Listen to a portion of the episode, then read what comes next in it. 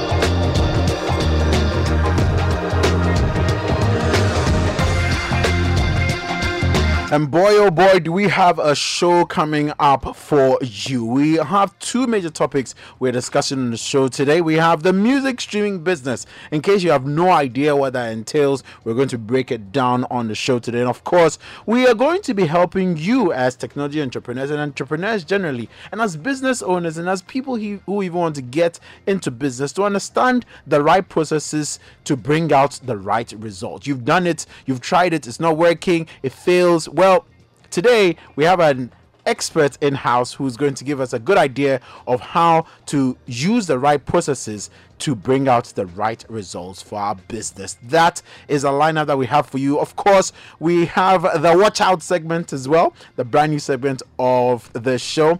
We have something on trending if you were um, privy to everything that happened with Google and the Pixel device today, well, incredible stuff happening on the trending side of things. We have the app segment of the show as well. We have a crazy, really, really cool app for you to try out. We have a, an app review actually from one of you, so it's going to be really, really exciting on the show. I can't wait to bring you all of that. But before we delve into that, we bring you the how to segment with Jeffrey Oreku Sapong. And today he's looking at how to save data on your Android devices. Hello and welcome to the How to segment on Citi Trends. This evening, we are looking at how you can save data on your Android phone.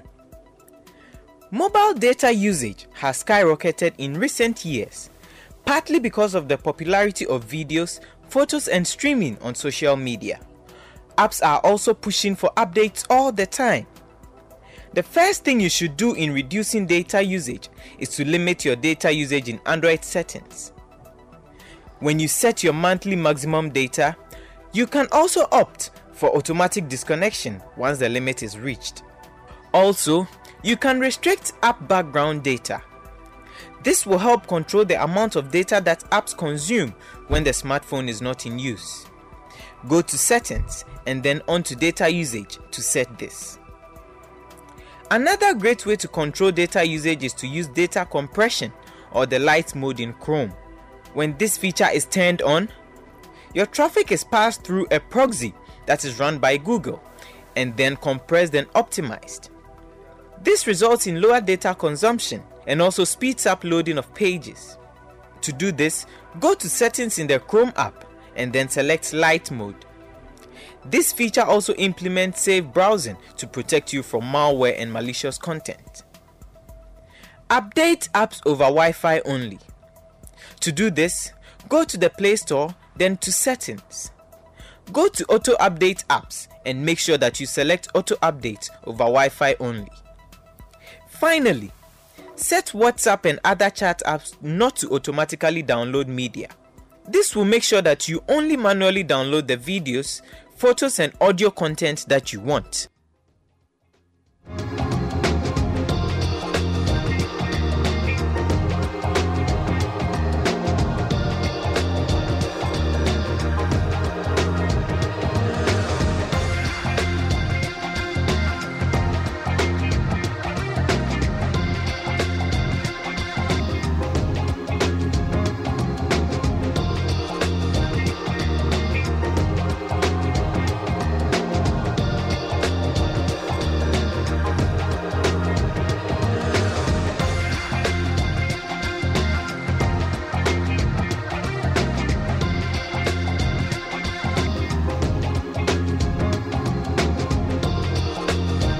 And you can be a part of the show. Our WhatsApp number is 05499986 The number once again is 0549986996. That is the WhatsApp number of the show. You can get in touch with us as well using um, the hashtag Citi Trends on Twitter, and we will see your message. But remember that November is um, Techpreneurs Month right here on Citi Trends. Four weeks of engagement with some of the best of the best in Ghana in terms of technology entrepreneurs. We'll be finding out what they are doing, how they are changing the landscape, and we'll be speaking to them about their stories and then trying to understand just what exactly the next year, for example, holds for them. So it's going to be really, really exciting. On Thursday, we're going to be publishing the full list of all the entrepreneurs or the technology entrepreneurs who are going to be featuring on the show in the month of November. So make sure you watch out on that. It will be everywhere, literally everywhere. And so uh, make sure you watch out for that. It'll be on Twitter, it'll be on Facebook. Instagram, anywhere where you can interact with Citi FM, you will be seeing the technology entrepreneurs who will be featuring in the month of November in Citi um, Trends Techpreneur Month. But yes, that's incredible stuff. But then also, most importantly, if you are um, an entrepreneur, if you are an event organizer and you're doing an event um, that basically focuses on technology development and things like that, well, just make sure you follow us on Twitter. There's a Google form that we're going to make available to you. All you need to do is just fill out the form and we will spread the message for you. We'll just basically give out the details of the event that you are going to organize. It's that simple. And so, yeah, this is everything. Everything that you need to know about tech is discussed on the show. And as a result of that, one of the things that often happens is when you find um, someone with a great idea, incredible idea. He wants to change the world with his idea, and um, he's kind of caught between fixing all of the problems at once or trying it a step at a time. Now, if he's going to try it a step at a time, he faces a little problem of sometimes financing or like lots of decisions coming into play and it gets all confusing. And sometimes he wants to build it all at once, but then he gets confused because every single day something changes and he's caught in two minds as to exactly what to do. Well, for someone like that and for people who are probably building businesses and get themselves in a situation like that how do they get out of that situation? How do they pick out which decision is the very best decision to help them build their business? Well that is the core of our first topic of today using the right processes to bring out the right results. And we have the ceo of akaditi limited nana bambara Aben, who is joining us in the studio today. Nana, you're welcome to the show. Thank you so much for making time to join us. Thank you very much. I'm glad to be here. Well, it is our pleasure to have you. Now, one of the things that um, often plagues a lot of the entrepreneurs who come on the show, some of the startups, is you know, getting into that situation where you want to do something amazing for the world. You have so many options. You know, you have people pulling you left, right, center, and you're just not sure which decision is the right decision to make at which point in time in the growth of the business. From your experience, what would you tell someone like that who is doing the listening right now? The key thing that I would say to uh, this person who wants to do this, you know, great stuff and achieve some, you know, massive results or impact the world in a big way. Uh, the first thing is vision. Mm. They need to be really clear about their vision. Mm. You know, to have a really clear sense of purpose once they're really clear about that vision, uh, when they have that strong sense of purpose, um, a lot of different things happen from there on mm. because then they have that inspiration to be able to look within themselves, but also to look outside, you know, externally, you know, outside in, uh, to see how best they can bring this vision alive. Mm. Um, you know, what I find with many startups, um, and of course, you know, uh, organizations that are also quite seasoned in business, mm. is that they have some sort of a vision uh, and mission. But that vision and mission is not inspirational. Yeah, it's not that inspirational, and it doesn't really connect people. Uh, it doesn't give them a strong sense of direction, mm. especially when it's to do with revenue or market share. So they really do need to have what some organizations are beginning to change to from vision to having a massive transformation purpose, an MTP. Mm. So the uh, the greats, you know, like Google and many others, are beginning to sh- they've shifted from having just a vision statement to having what they call an MTP. Um, so for me, it's the first thing is vision, and after that, of course, you need to really understand uh, what markets are you serving. You know, Mm. what customers are you serving, uh, and if you don't know what to release, first of all, then you need to do some research. Right. You know, you need to really start talking to. m- Uh, and when I say research, I don't mean that taking like a notebook or sitting down in some library or some uh, behind a computer and that. No, um, go out into the market. You know, talk to people. Actually, get people who use apps, people who actually use technology, to get to understand what you're trying to do, and they might be able to give you some ideas as to what the market wants. So in in many cases, um, uh, you know, entrepreneurs they, they have an idea, but until you start engaging with customers, with potential users, uh, you might not have that uh, clear thinking. You know, in terms of okay, this is what I can do first. Like for example, WhatsApp. If WhatsApp decided that they're going to come out first of all with uh, instant messaging, with encryption, with video conferencing, with all the different features, it would take them forever, and the market would have gone. So guess what they did? They came out with instant messaging because they felt okay. Um, High Five is gone, Tango is gone, Viber's gone. Right. You know, so the, the market is open, or at least their market share was weakened, Right. and they saw an opening and went for it. Uh, and so, um, uh, getting to understand the customer and really, you know, what sort of customer experience um, are these people looking for? What do they want to enjoy? Now, how can you delight those customers? That's quite central.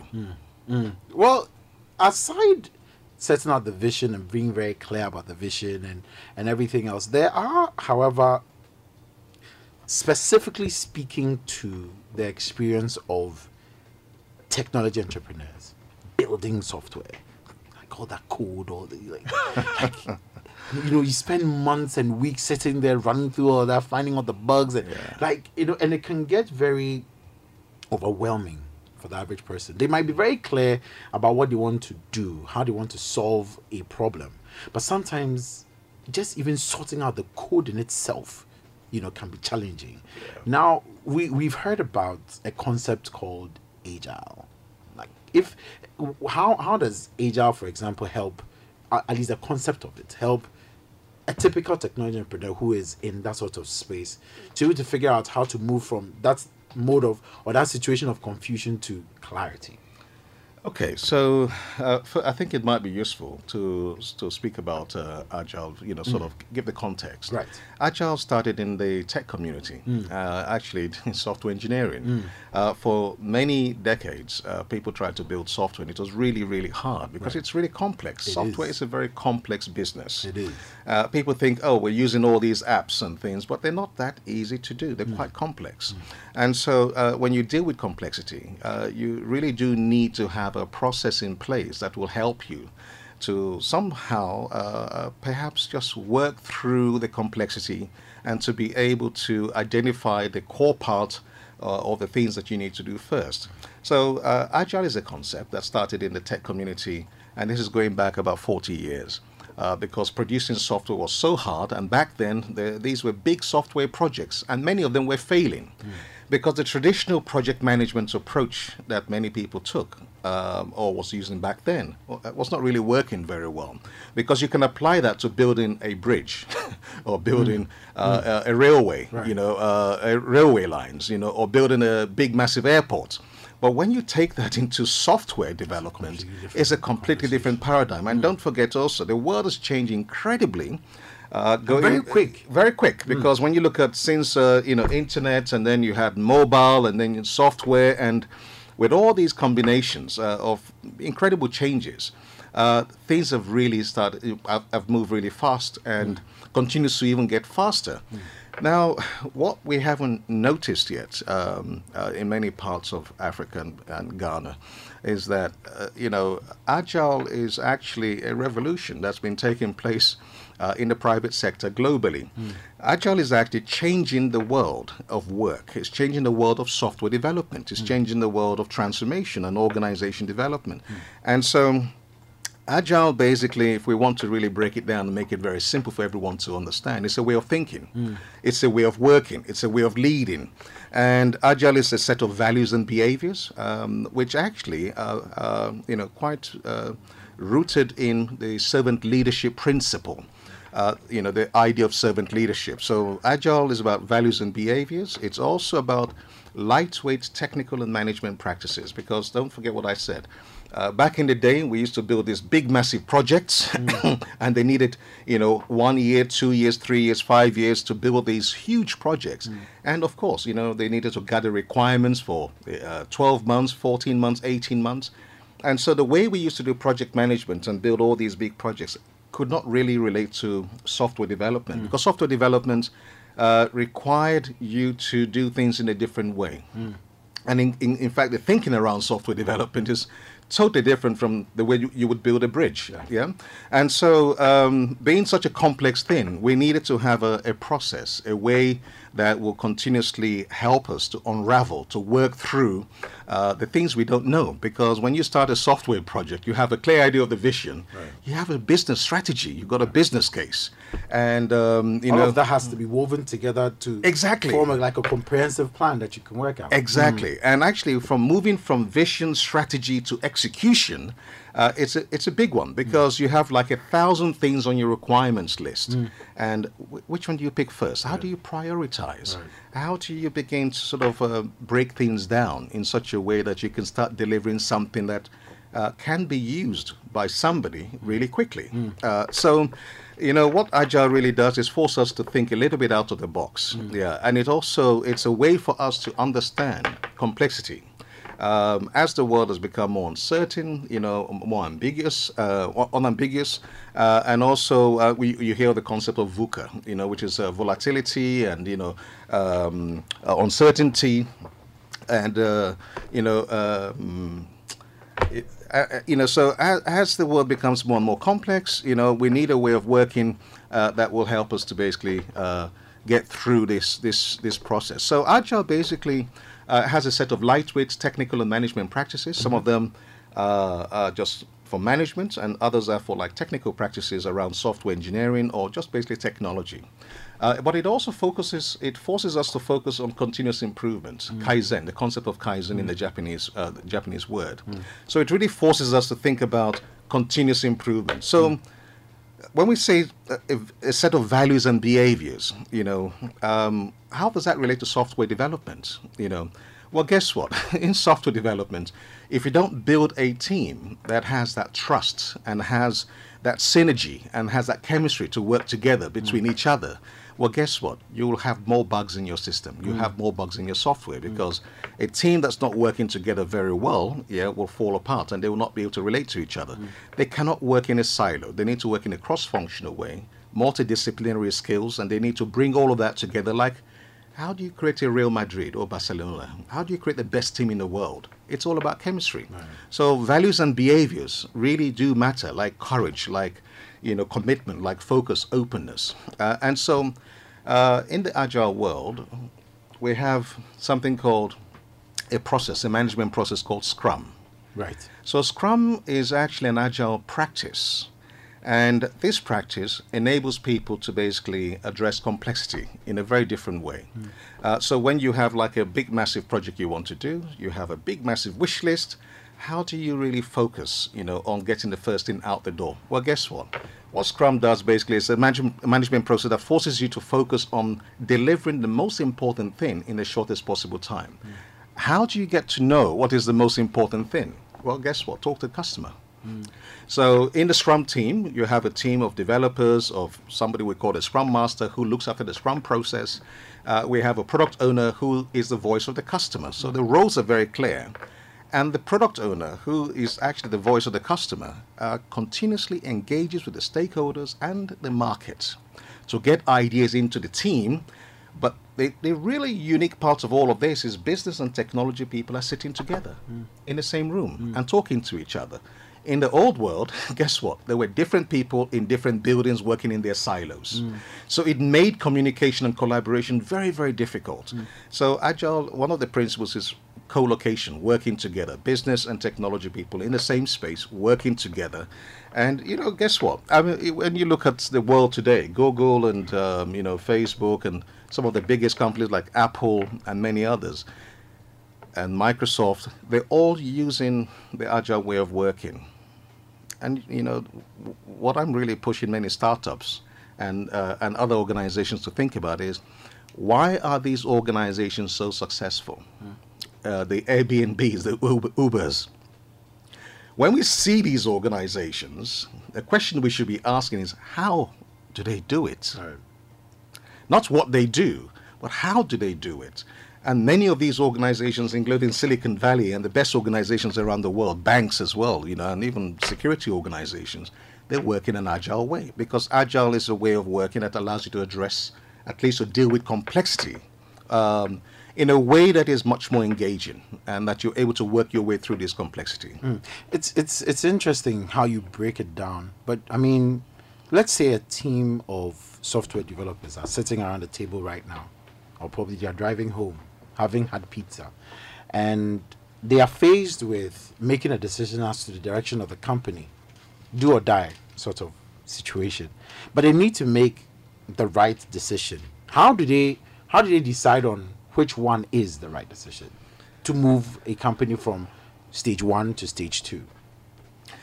Making the right decision is always a very difficult thing. And you know to do that you of course you need to be informed about the market and your customer. You know uh, what's really going on in the marketplace? Uh, you need to look at other uh, sort of related uh, uh, companies that are doing something similar to you or the things you're doing. Uh, you need to understand exactly what's happening in that market space. Um, apart from that, you need to understand what's going on with the customer. You know, wh- where is the gap? You know, and how do you find that gap? Of course, it comes down to talking to people, uh, and I can't overemphasize enough uh, the whole idea of actually connecting more. Uh, you know, with people, because agile really uh, a huge part of it is largely about people, really bringing people together to understand, you know, what needs to be done. So the market space, talking to customers, However, of course, you have um, somebody in the organization who has that final say. You know, you need to have somebody who's empowered in the organization who can have that final say. And usually, in a team or in the organization, we have uh, somebody called the product owner. This person is the person who actually has the final say on what will be built first. And so, in a Scrum team, you'll have the product owner, like I said earlier, and that person will be responsible for making sure that the right thing is picked up first. Just one person. That will, it's not a committee that will decide what goes out first because the committee will take forever. So one person is empowered with the budget, with the team, with all the resources they need, and they are given the mandate to say, listen, this is your project, this is your product, you build it. Hmm. And that one person decides, and guess what? If that person decides that feature A is what we'll go with. And feature A is what the team goes with and builds it. And then shows that to the stakeholders and everybody else. And it says, oh, we don't like it. Because agile teams work in short iterations, in short cycles, like a week to four weeks, because we work in short time boxes, what tends to happen is if you sh- if you work on something for two weeks, for example, and you build something and you, you show it, and they don't like it, guess what you do? You change it. But in the old project management way of working, or at least in some of the traditional project management ways of working, what tends to happen is most of this is done at the end of the project when it's too late. Mm. you spent a million dollars already, mm.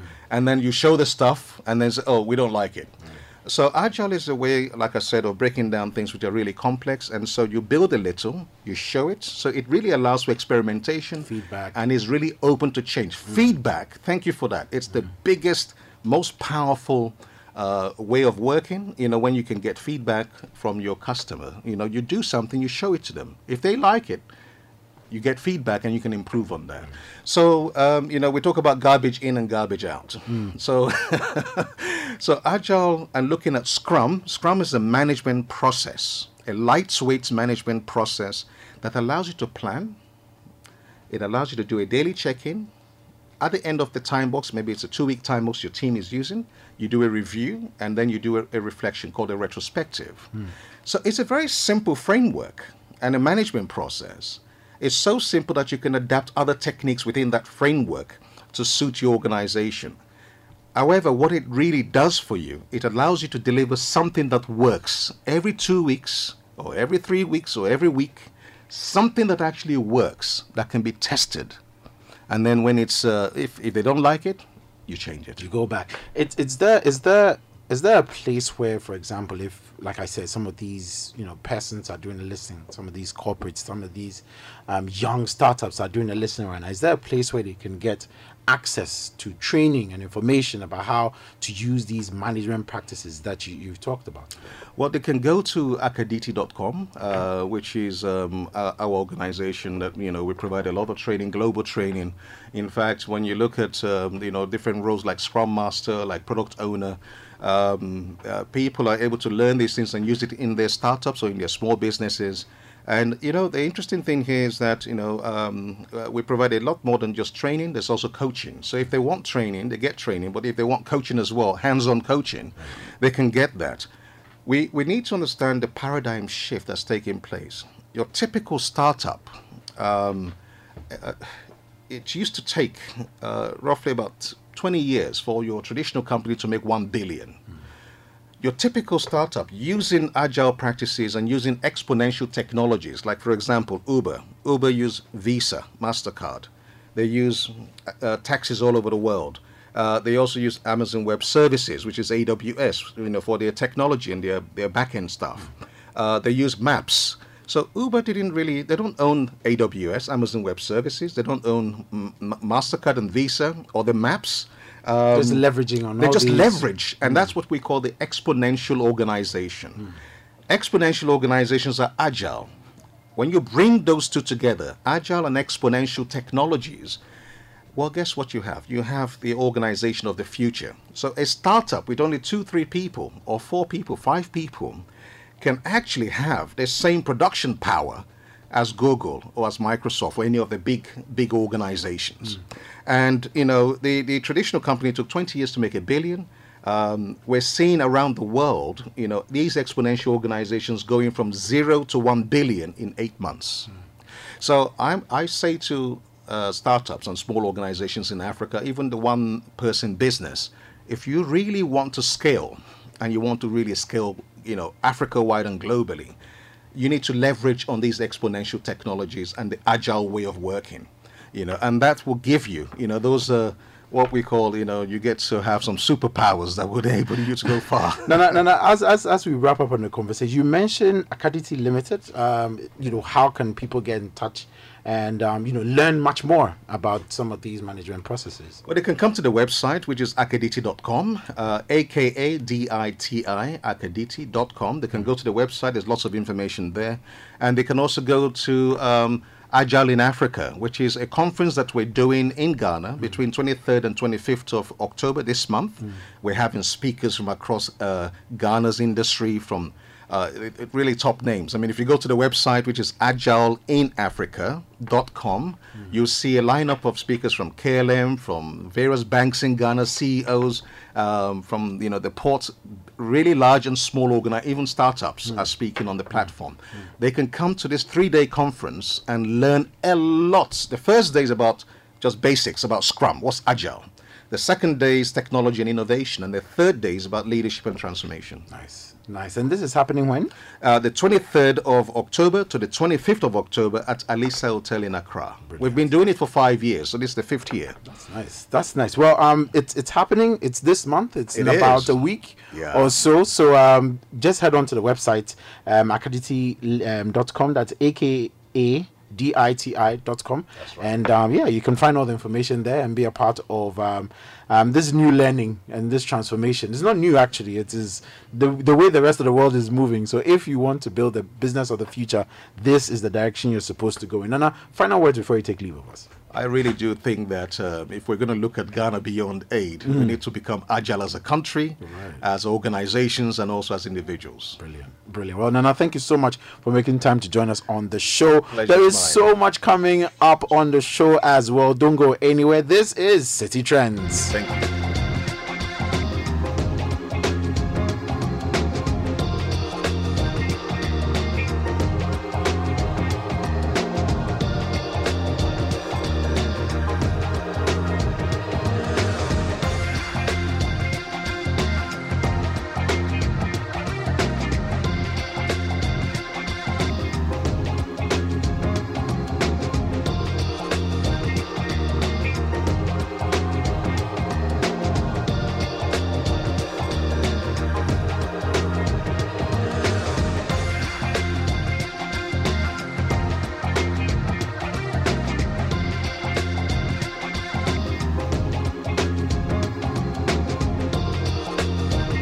And so we're jumping into the app segment of the show, and Jeffrey Okusapong is here. So, Jeffrey, what app do you have for us today? Um, tonight the app is called Clue. Clue. Yes. As in C L U E. Yes. Okay. Um, so we got a user of the app. It's uh, for uh, monitoring um, period. Right. So it's for our ladies. For the ladies. So there's an app for the ladies. Okay. Yes. All right. All right. That's that's a new one. Thankfully, you are. Mm-hmm. I've done it once before. You are looking in this direction finally. Yes. Okay. So what I got today was that um, a user Okay. decided to explain to me what the app does. Oh, Gave me a comprehensive. that's good. That's good. For once, for once, a user is going to review an app for us. I can't wait for this one. This sounds really, really cool. So the user is going to explain to us what exactly this app is all about. So tune in for that one. That one is something that I'm looking forward to hearing.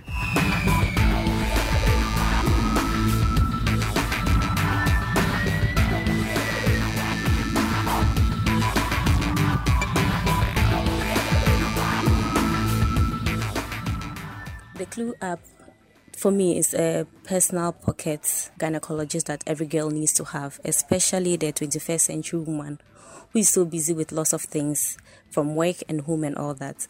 Now, um, what the app does is that uh, when you download the app, you're supposed to input personal data about yourself, your age, um, where you come from, and all that. And then you have daily inputs that you do in on in the app that would gather your information. Uh, the positive things about Clue are like a million and one. First of all, it calculates um, when your period is due, and then it also tells you your fertile window, and then when you should expect PMS. So sometimes when you are going a bit crazy, you probably don't know why you are crying over a movie or why you want to take chocolate and all that. But Clue is able to um, give you hints and let you know that hey today you are starting your pms so don't get surprised by certain things. Now apart from that it's the app also gives you information on how to deal on uh, deal with certain things that face women during menstruation. So for example cramps. Um, how do you deal with cramps without taking medication? And also um, your acne flare-ups and all that. It also helps you know what's going on in research when it comes to menstruation um, you know, this is a taboo topic, and most ladies do not have valid information or research information pertaining menstruation. So every time you receive information on um, the breakthroughs when it comes to menstruation. Um, another positive thing about Clue that I love so much is that it's able to forecast about four months into my menstrual cycle. So from now till December, I have a fair idea of when my menstruation is supposed to start. And on occasions that your menstruation delays, Clue has this um, range that tells you that it's not time for you to panic. It's normal. Bear in mind your age, bear in mind the things you've been doing over the week and all that, your stress level and all that.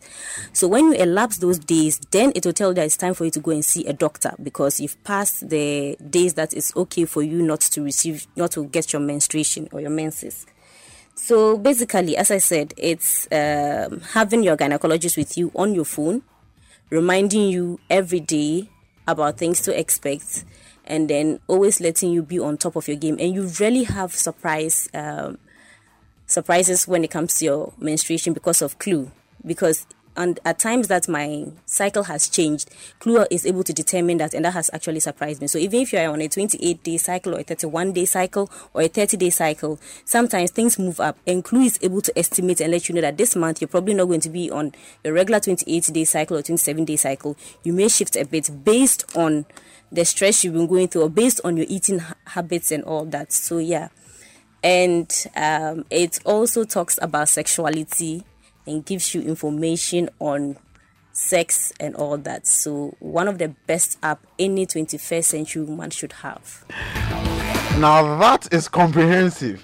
That is comprehensive in all its facets. Now, this just one part of what I was given. Wow. Like 20 minutes comprehensive explanation today. Charlie, listen, big shout to you, our listener, for giving us all this great review. And I mean, listen, if you're out there and you know you've used some of the apps or you have an app that you use that especially if it's local and you really really want to do the review for us please do send it in just reach out to um, jeffrey oi uh, hey, OJ Sapon, OJ Sapon on Twitter and make sure you reach out to him. Jeffrey Oroku Sapon on Facebook. Send me a message and then, and then Charlie, just talk, send your review send to it. him. And then th- let's this, this is one of the most comprehensive we've had on the show. and a big thank you to the listener there. We are now going to jump into our conversation about music streaming.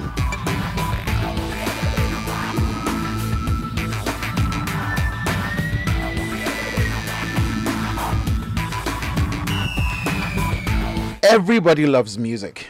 Whether you like it or not, it is the thing. You can't run a radio station without playing music. I don't know how you're even going to do it. And increasingly, you hear of you know platforms like Spotify, like Apple Music, and recently, according to data, it's accounting for about 80% of revenues, basically from you know the music industry as a whole. It's incredible. People are not buying CDs anymore. I'm not sure if people still do, but yeah, kudos to you if you still have CDs. Just you know, for the the feeling of it, people are increasingly moving more onto streaming platforms. It's the purists who probably get a vinyl or something, but most people are moving onto streaming platforms, and the costs are minimal to you, the customer.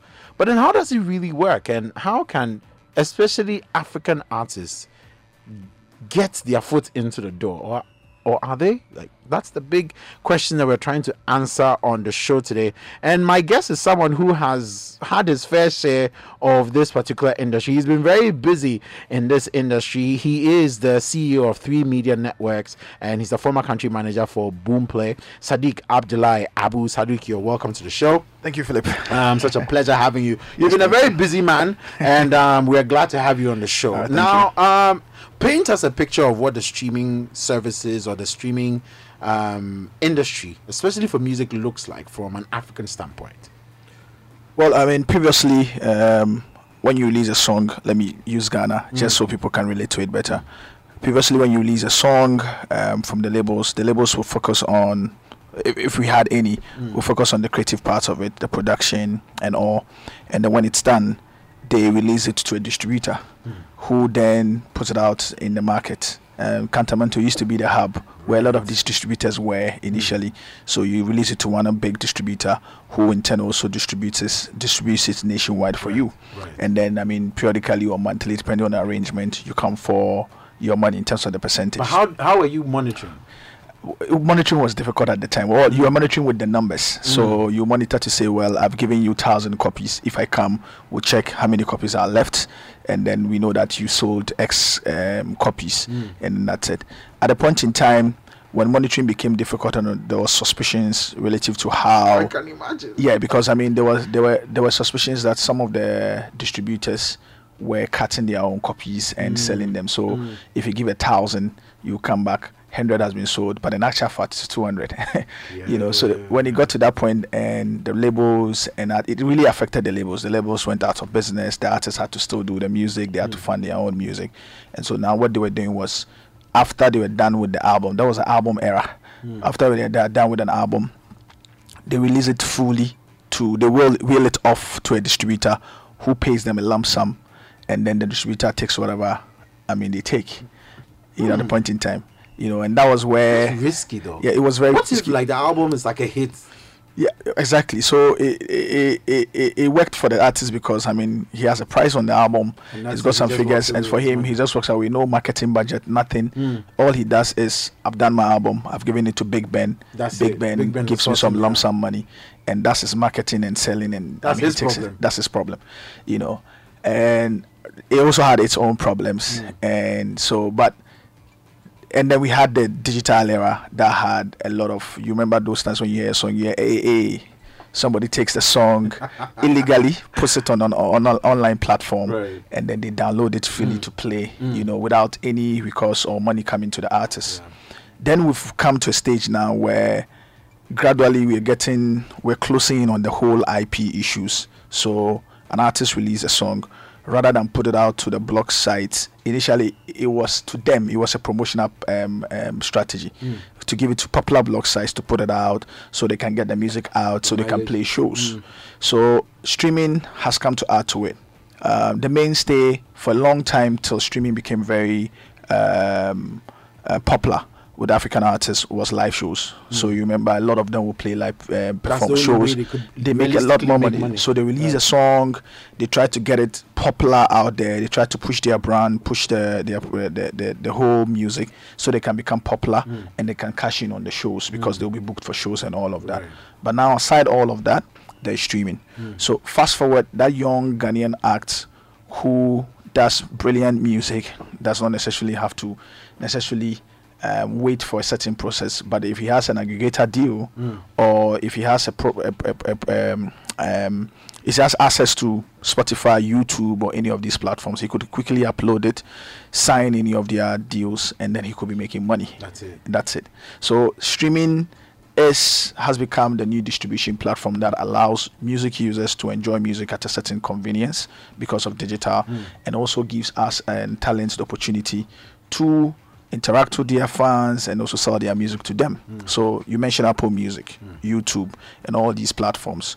YouTube has an ad- advertising model; it's ad funded, hmm. so that's why you don't need a certain sign up fee, for instance, to access it. But we are aware that YouTube Music is coming, and so you may probably have to.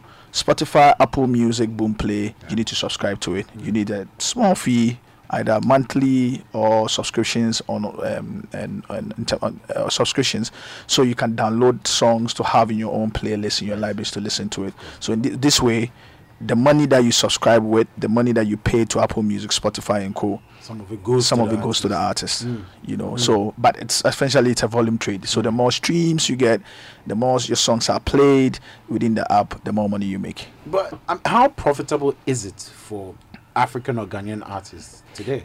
yeah i mean it's it's become it's very profitable for a lot of them um i know how even in the industry some will say that it's made a lot of the artists very lazy because i mean fast Right. forward they are not really pushing the frontiers but some are really taking advantage of it but if you understand it understand how it works and understand how to beat around it it's very profitable How does Um, it work? Okay, so it's simple. There's what we call aggregators. Okay. So aggregators are some of these platforms do not sign direct deals Okay. with the talents. So you'd have to go through TuneCore, you have to go in Ghana, there's Me Promo. Um, Mr. Eazi just launched um, emPawa, emPawa. Distributions. There's a number of um, um, aggregators who are essentially middlemen. These people have deals with their platforms. So you as an artist have to have a deal with them and then they will distribute your songs to these platforms and then they would ensure that the payments are done and then they give you them funds so they pay you quarterly so every quarter they put together i mean all the platforms that they've distributed your songs on and then pay you. So apple music will pay you separately. Um, boomplay will pay you separately. Um, spotify will pay you separately. Either you get a, a check combining all of that but with the details showing you how you you fed across these platforms and then including youtube as well. How how how receptive are Ghanaian artists, especially, to this new wave of you know making money? Because I can imagine a number of them will be skeptical. Like you know, why should I you know get myself onto an aggregator, for example? Can't I work out my own deal, type of thing? How receptive are they to you know this new form of revenue generation? Mo- I mean, mo most artists today don't have a choice. You know the, the mm. tagline that says "innovate or die." you've you you are at a point where you would have to innovate, or you you won't make You won't anything. make anything, You know, yeah. but the deals are changing. What is instructive to know is that as a if you're more if you're big, have a bigger fan base, and I mean has a bigger following, you stand a chance of negotiating more, having a certain access or having a certain deal that works um, um, for you. So some of the big artists are beginning to find ways around it and having direct deals. They are also there are a number of I mean aggregators. Now the aggregators are also going up and above themselves, working and ensuring that they offer a very big uh, deal for the artist. So for the artist, some yeah. aggregators, for instance, have access to playlist curators. Aside that, they are going to put their own funds into marketing and pushing the artist. So in this this case, you don't have to do that um, do that yourself. Some as well would offer a certain I mean service that's unique and I mean more more beneficial than other aggregators. Hmm. So, but essentially they are finding bigger artists. So recently you realize that Sarkodie, for instance, signed a with Ditto Music. Ditto Music is an aggregator, hmm. but I'm sure that in terms of what Ditto Music offers or offered to him as a big artist, hmm. it's quite different from what TuneCore would offer to them, for instance. So uh, the more huge or big you are, or you have a big fan base, it gives you an added advantage to really be able to work around it and negotiate well. in in this case, what it means then is also flipping the coin once again onto the artist to get back to work.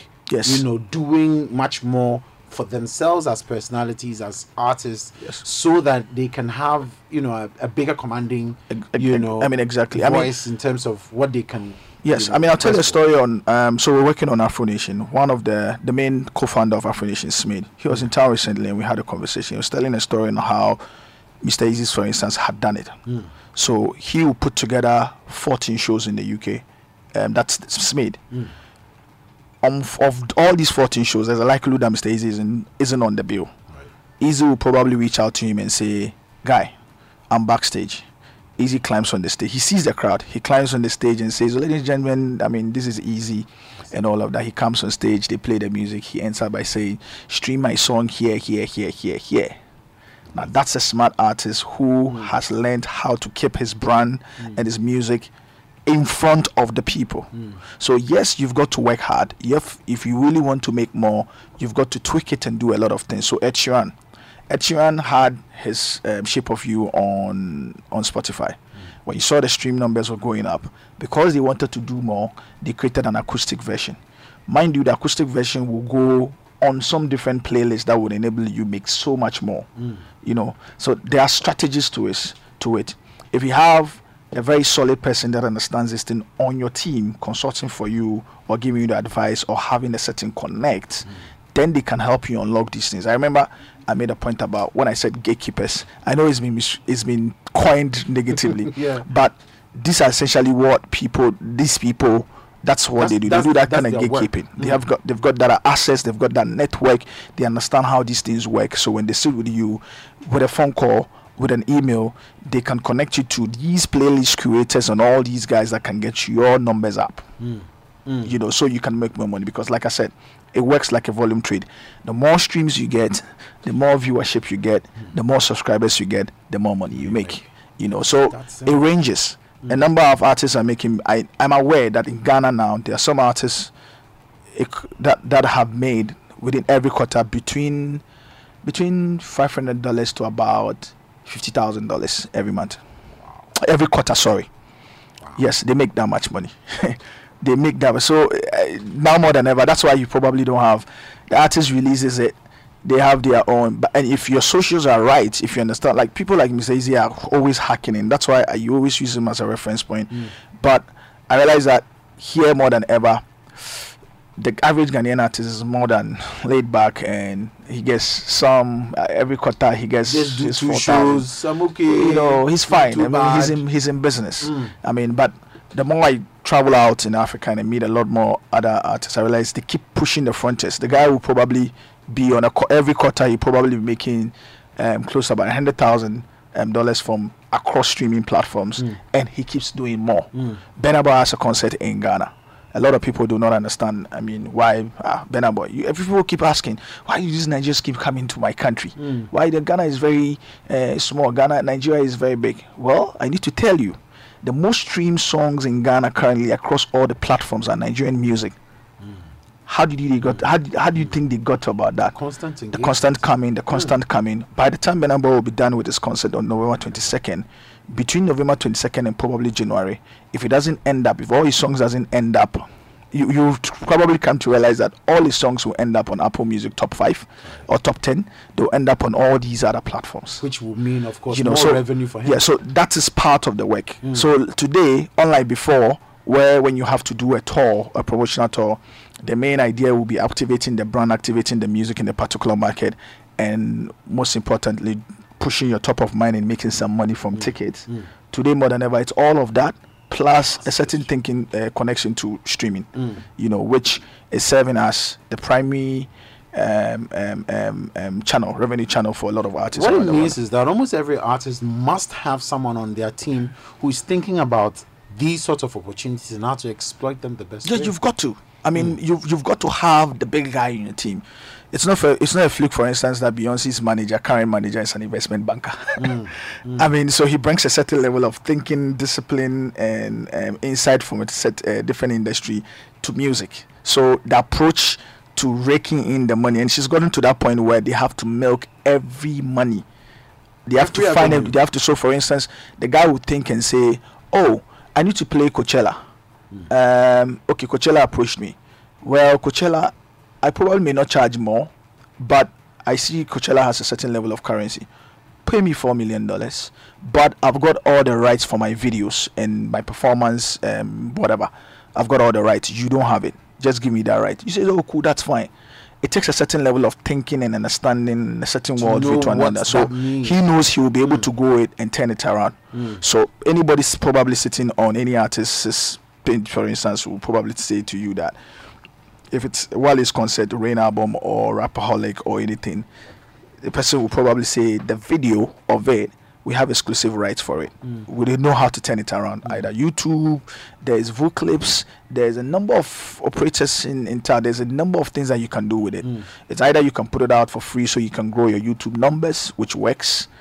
Because mind you, if even anybody takes it, once your video has the songs on it and the person puts it on YouTube, whatever money the person makes for commercial side comes back to you, Comes regardless, because he has a content ID. I mean, which traces back to your song. Coming So- coming back to that age old argument, when are we going to have an African sort of Spotify or something like that? I, I mean, because from from what you're saying, a lot of it has to do with most of these guys being aggregators in that Yeah. sense, you know. So when are we going to? Uh, do we have one, for example, and how how how competitive are they compared to the competition globally? When you say African uh, Spotify, are you saying something started by Africans or um, probably Yes, a global brand or global by company? Africans. Well, there are a number of them. Aftown was started started by some young Ghanaians. Aftown is uh, also a streaming platform in Ghana. Um, there's uduX in Nigeria, also started by um, some young um, Nigerians. Um, there's NotJustOk, um, has also become an app. There's a number of them, you know. But you know, you need some. game. It's a numbers game, and also you need some um, some Solid bigger backing. budget or chest to be able to really push up the front ends and reach out to the to the to the levels of the likes of Spotify and Apple Music and and stuff. They have bigger budget. They are coming to Africa. Spotify is now in Africa. They are there's, they have activated South Africa and uh, North Africa. I know they're looking to the West Africa and other parts of Africa. Um, YouTube Music hasn't fully gone to its full scale, but they are. MTN acquired a platform called um, Simfy Music Time. Uh, Music Time. I know about Music Time more because most of my f- former colleagues at Boomplay are now at Music Time. Music Time is launching. Um, I don't know the plan relative to Ghana, but all these ones are are coming. But you also need to realize that because of globalization and how it's become streaming has become a global thing, and artists are looking to cash in from anywhere around the world they would face competition from these people, particularly when these things go up. But um, for us to be able to fully enable it and ensure that um, within the country and in Africa, there are other things impacting it. I mean, data cost, for instance, will impact it. So the platforms need to find ways around it. I know Boomplay had a had a strategy where once you download, they could have they, they had a, a, a, a less data, more listen, more streaming um, approach where once you are subscribed to it, just sometimes you don't need internet data. Once you subscribe, you can download the songs to stay in your library where you can listen to it anytime you want without necessarily, you know, having Downloading data. So you need to ha- know all these things and how to navigate around it. Mm. But it's coming. Mm. Streaming is going to probably be the the biggest revenue earner for um, for talent. Mm. They just need to avail their minds to it and know how to navigate around it and make so much more from it. So there is, there is a, obviously a side for the people who can build the platform, Yes. or who can contribute to building the platform. There's a side of the artists doing their homework and Yes. figuring out how all of this comes This is- comes. together. And of course, there's the part of the audience as well. Yes, for the audience Those of well. us who are listening, which platforms we should be signing on Signing to if on we to. want to boost, you know, um, uh, the look of Ghanaian and Ghanaian, African, Ghanaian African, and. African artists. And there, are, there are some platforms that are looking to put give more African uh, music, African experience. Hmm. But it, it turns out that the average Ghanaian music user's uh, music preferences is not connected to, doesn't lie, or it's, it's not tied to just one uh, music format. Right. An average Ghanaian music user likes music wherever it's coming Period. from. Yeah. You know, but I, I've seen how certain countries what they've done to um, instigate a certain love for their content and their music to that to such extent where within the jurisdiction and it's all that within that primary market and its connection into the diaspora, most of their people will listen to their music, which gives them um, you know more which pushes their streaming numbers up.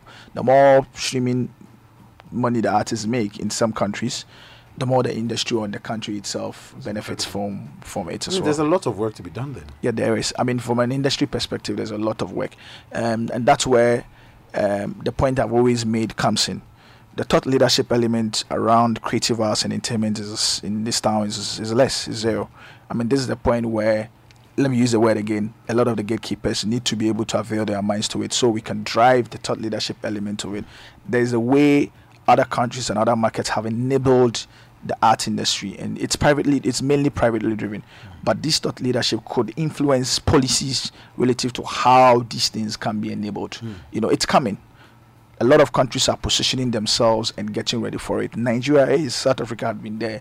How about us? We also need to find a way to have a bigger goal bigger um, um, um, objective of taking advantage of these things and ensuring that our talents come up well become profitable and everybody in the ecosystem also benefits. I mean there's a way it cascades to everybody else. I don't know if you are aware, but if we want to take over the world, there's a conversation and an education that we need to have, and we are we are not doing it, especially in the creative arts industry. Sadiq, it's always a pleasure to have you, and thank you so much for making time to educate us small, because we know this is just the tip of the iceberg, but we really appreciate your time, you. and um, thank you for the education. So yeah, the ball is in your court, artist. You make it work for yourself, or you wave goodbye to all the money that is being made. Enjoy wow, wow, wow.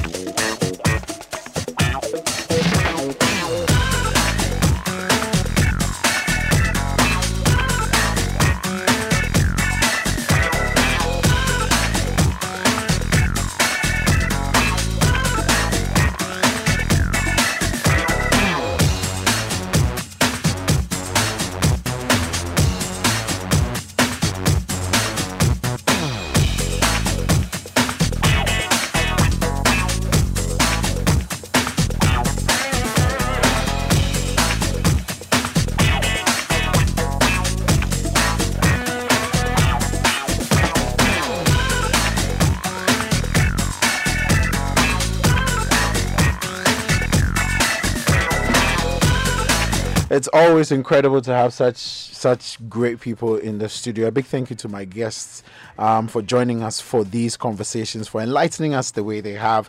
And um, yeah, for those of you who are interested in taking a second listen, the show will be available as a podcast tomorrow. So make sure you keep your uh, your data running to make sure you can get it. Um, yeah, that will be all for today's show. Um, yeah, the Pixel is out, Pixel 4 uh, Pixel 4, Pixel 4 XL. Um, a little bit disappointing in terms of everything. The earbuds um, are, are, are out, out there as well. Um, I'm, I'm, I'm really not sure, but we'll probably do a proper breakdown of all of these um, next week. But please remember, on Thursday, we're going to be releasing the list of techpreneurs who are going to, or technology entrepreneurs who are going to be featuring in the month of November in Citi um, Trends Technology Entrepreneurs Month, which is in November. So make sure you watch out for all of that. But until next week, stay techy.